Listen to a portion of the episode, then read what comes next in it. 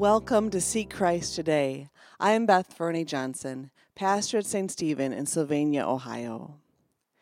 Have you ever been so tired that you did something or said something that later you wish that uh, that it hadn't happened quite that way? Have you ever been so exhausted that you just didn't think through the results of something?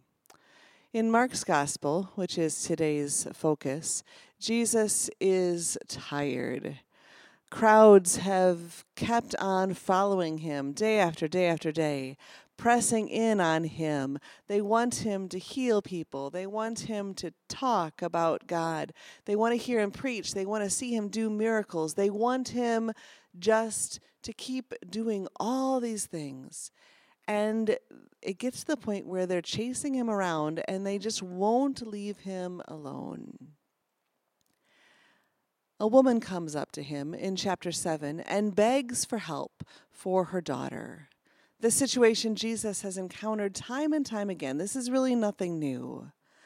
But Jesus' response to her over the centuries has been analyzed and discussed because it's a little odd. In Mark chapter 7, verse 27, Jesus says to her, Let the children be fed first, for it is not fair to take the children's food and throw it to the dogs. What, Jesus? Why does Jesus say this? Tiredness? Uh, it sounds so harsh. But the woman is quick um, quick in her response, though. In verse 28, right after she says, But she answered him, Sir, even the dogs under the table eat the children's crumbs. And Jesus' response to her is graceful. He says, For saying that you may go, the demon has left your daughter. So she went home, found the child lying on the bed, and the demon gone.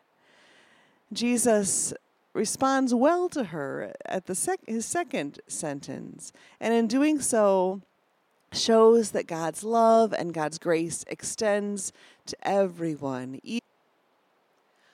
Some questions to ponder. How do you take care of yourself when you're tired? Do the words of Jesus make you feel uncomfortable? Why or why not?